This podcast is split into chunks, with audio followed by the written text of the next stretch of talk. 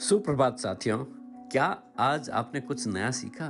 जी हाँ आप जानते हैं कि साथियों, जब तक आप सीखते रहेंगे ना, तब तक आप बुढ़े नहीं हो सकते। हाँ वृद्ध हो सकते हैं। वृद्ध शब्द बना है वृद्धि से, ग्रोथ से।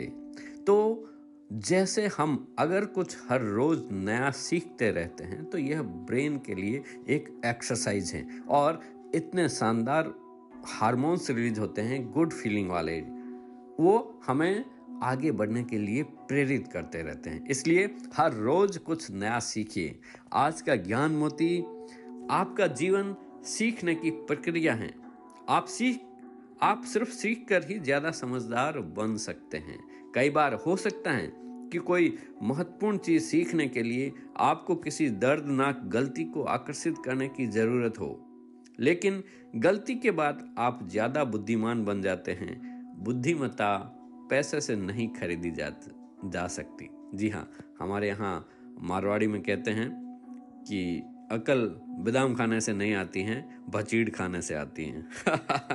यही, यहाँ ज़िंदगी जीकर ही हासिल की जा सकती हैं। बुद्धिमत्ता के साथ शक्ति, साहस, ज्ञान और शांति भी आती हैं, जो बढ़ती जाती हैं। इसके लिए ही ये ज़रूरी है कि हर रोज कुछ नया सीखें अपने लक्ष्य निर्धारित करें और उसके ऊपर एक्शन लेना शुरू करें। साथियों, एक बात बिल्कुल ही क्लियर है। हम फेल सिर्फ़ एजुकेशन सिस्टम में ही होते हैं। जब तक स्कूल कॉलेज जाते हैं ना, तब तक ही फेल होते हैं।